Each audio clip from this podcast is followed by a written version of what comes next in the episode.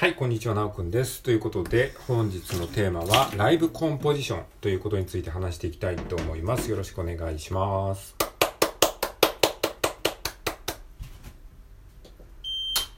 はい、えー、ということでね、まあ、ライブコンポジションっていきなり言われても何それって感じだと思うんですけれども、まずね、ライブコンポジションについてちょっと説明していきたいと思うんですけれども、まあ、そういう言葉があるのかどうか知らないですけど、ちょっと僕がね、あの、勝手に作った言葉なのかもしれないですが、まあ、ライブでコンポジションっていうのは作曲っていう意味ですね。ライブで作曲をするっていうことです。はい。で、まあ、昨日ね、ちょっとね、ラジオトークでライブ配信をしてたんですよ。で、ラジオトークのライブ配信の中で、リアルタイムで作曲をしたんですね。で、その中で、あの、リスナーさんからいただいたコメントを、えー、コメントの言葉をですね、あの歌詞みたいな感じでちょっとそれを、えー、モチーフにして、その言葉を、えー、例えば頑張るぞだったら頑張るぞっていう言葉を、えー、もらって、その言葉を頑張るぞみたいな感じで、え、メロディーにして、それにコード進行をつけて曲を作っていったっていう、まあそういうね、まあリスナーさんとのやりとりプラスリアルタイムで作曲をするっていうこのライブコンポジションって僕は勝手に名付けたんですけれども、これがね、めちゃくちゃ面白かったので、ちょっとそれについてね、なんでこれが画期的なのか、なんで僕は面白いと思ったのかっていうことを、まああの、言語化してみようかなっていうふうに思っております。はい。まあなんか一つのね、大げさに言うと新しいアートの形ができるんじゃないかなと、えー、僕は思ってるんですよ。はい。えー、まあその辺もね、ちょっと話していきたいと思うんですが、まあ要はね、その、えー、ま、最近僕現代アートとかね、その、まあ、アートっていうのは美術的な側面でね、あの、絵画的な側面での、まあ、アート、えー、現代アートっていうのをちょっと個人的にね、いろいろ勉強してるんですけども、まあ、そういう中でさ、ライブペインティングっていうのがあるんですよ。ライブペインティングって皆さんも多分聞いたことあると思うんですけれども、あのみんなが見てる前で、お客さんが見てる前で絵を描くっていう、そういうパフォーマンスなんですよ。あれがなんでああいうものがあるかって皆さんご存知でしょうかあれは、まあ、アートの一つなんですよね。その、えー、まあ、その西洋美術の歴史をさ、辿っていくと、昔はさ、あの写真みたいな、えー、絵が描けることがすごいみたいな時代があったんですよね。それはそのルネサンスの時代、まあ、レオナルド・ダ・ヴィンチがめちゃくちゃその人体の構造とかそういうものを数学的にこう分析とか、えー、解析をして、で、遠近法とかそういうものもどんどんどんどんあの、発達していって、で、いかにこう、見たまんまに描けるか。まあ、当時は写真がないですから、えー、もうまさに今でいうところの写真のように描けることが素晴らしいみたいな、えー、時代が長く続いたんですよね。で、その後に写真が出てきて、で、写真が出てきたことによって、写真みたいに描けるっていうことに価値があんまりなくなってきたんですね。で、そこでいろんなあの、当時の画家たちは、えー、抽象画を描いたりとか、あの、キュビズムって言って、なんか変な形のね、ピカソが描いてるような絵とか、あれもまあいろいろ考えられて作ってるんですよね。とか、あの、あとはどんどんどんどんその物の形を丸三角四角みたいな単純な形にしたりとか、えー、あとはその、もう色、色とかその、色そのものを楽しむっていう、そういうなんか、えー、絵画も出てきたりとかしてね。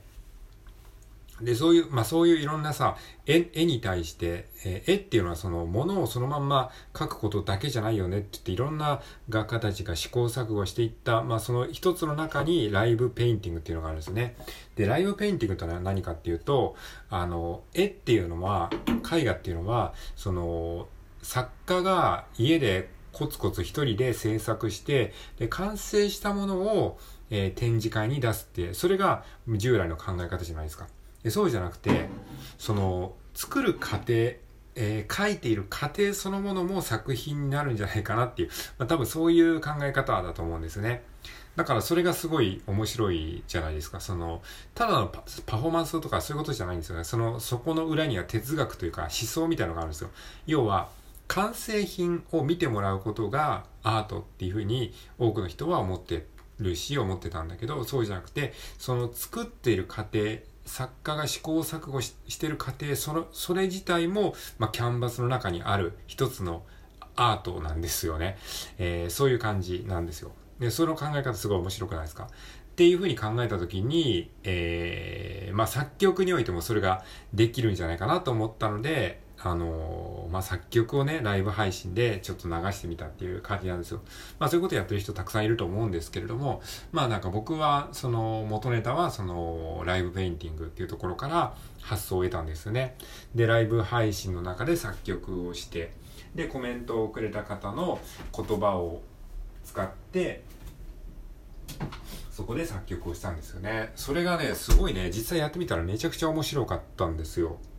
なんかね、なんてことない曲だし、その、一人でも全然作れるような曲なんですけど、それがね、ライブ配信の中でやったらね、めちゃくちゃ楽しいですね。なんかリスナーさんとの一体感っていうかさ、一緒にこう、その、曲ができた瞬間の喜びをなんか共有できたような気がしましたし、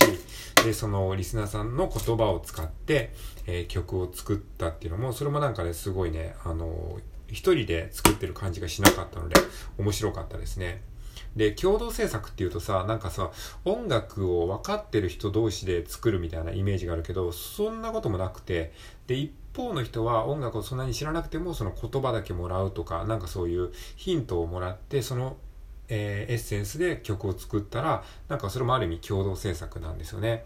なんかそういうのがね、すごいね、面白かったんですよね。なんかこれがまた新たな、まあラジオトークそのものの一つの楽しみ方っていうのも、えー、ちょっと発掘というかなんか開拓できたような気がしましたし、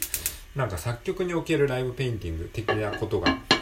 少しこう、うん、できそうな気がしたんですよね。なんかそれがすごい面白かったですね。で、このさ、ライブペインティング的な考え方っていうのは僕が普段やってることでもあるんですよね。これはいわゆるあの最近のビジネス書とかで、まあ、最近でもないけど、まああの3年ぐらい前から流行り出してるプロセスエコノミーっていう考え方にもまあ通ずるところがあると思うんですよね。プロセスエコノミーっていうのは、えー、まあご存知の方も多いと思うんですけれども、えっ、と、過程そのものを、えー、作品にするっていう考え方ですね。これも非常にこの現代アート的なその今言ったライブペインティング的なあの思想にすごい近いですよね。多分ね、その辺もヒントにしてんじゃないかなと思うんですけど、まあ、要はプロセスエコノミーっていうのは、えー、っと、その、作る過程を作品にするっていう考え方で、うん、例えばさ、あの、出来上がったもの、えー、出来上がった絵本とか、えー、そういうものっていうのは、絵本っていうのはすごいページ数が短いからもうほとんどネタバレしちゃってるんですよね。だからその絵本を買う買うっていうのはなんかその物語そのものを見たいというよりかは作品を置いておきたいっていうそういう感覚になるんですよね。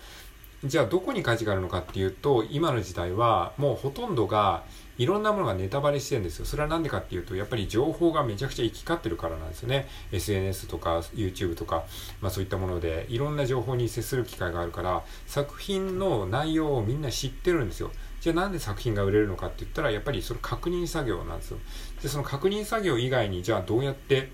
え買ってもらうかっていうと、そのプロセスを作品にするんですね。だから最近オンラインサロンとかが流行ってるのは、そのオンラインサロンの中で作品を作るという体験をみんなでするっていう、まあそういう場になってるんですよね。うん。だからなんかその、うーん、まあ、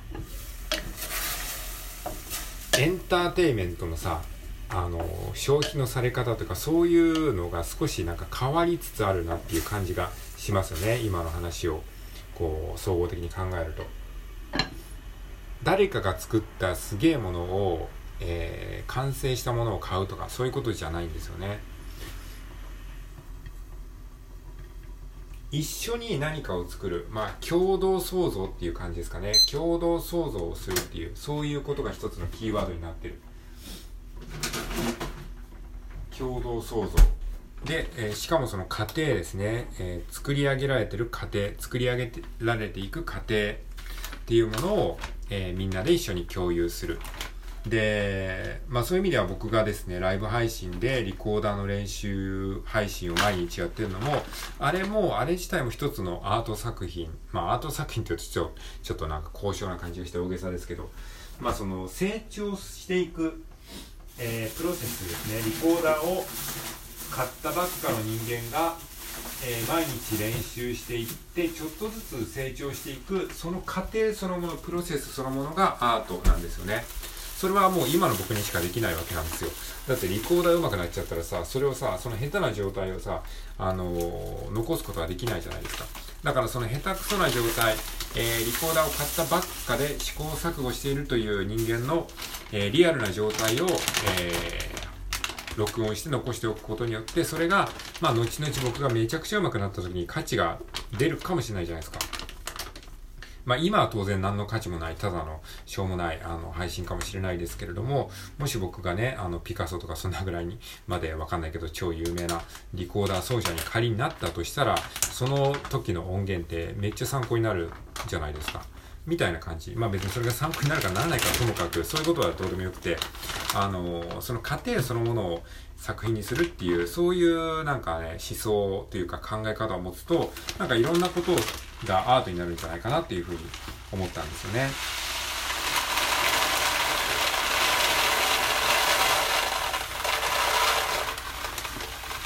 まあちょっとね、話はそれましたけど、まあそういう感じで、あの、ライブコンポジションっていうのは、まあそういうなんか思想というか考えがあってやってるんですよね。まあ別にそういうことを考えてね、あの、ぐだぐだやってるわけじゃなくて、なんかそういうことが自分の頭の中に多分繋がったんですよね。それでパッとやってみたいっていうふうに思っただけなんですけど、まあそれをあえてね、あのー、振り返って言語化するとそういうことだっていう、まあことなんですけどね。はい。まあ一応、えー、そういう、えー、まあ考えがあるよっていうことでシェアしておきました。まあ、なので、なんかこれを聞いてね、なんとなくピンときた方は、まあ、自分の生活の中で、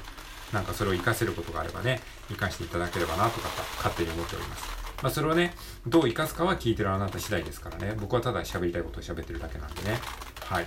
ていうことでございます。まあ、このね、ライブコンポジション楽しかったので、またちょっと折を見てね、えー、気が向いたらやってみたいと思います。はい。ということで、以上、聞いてくれてありがとうございました。では今日も良い一日を過ごしていきましょう。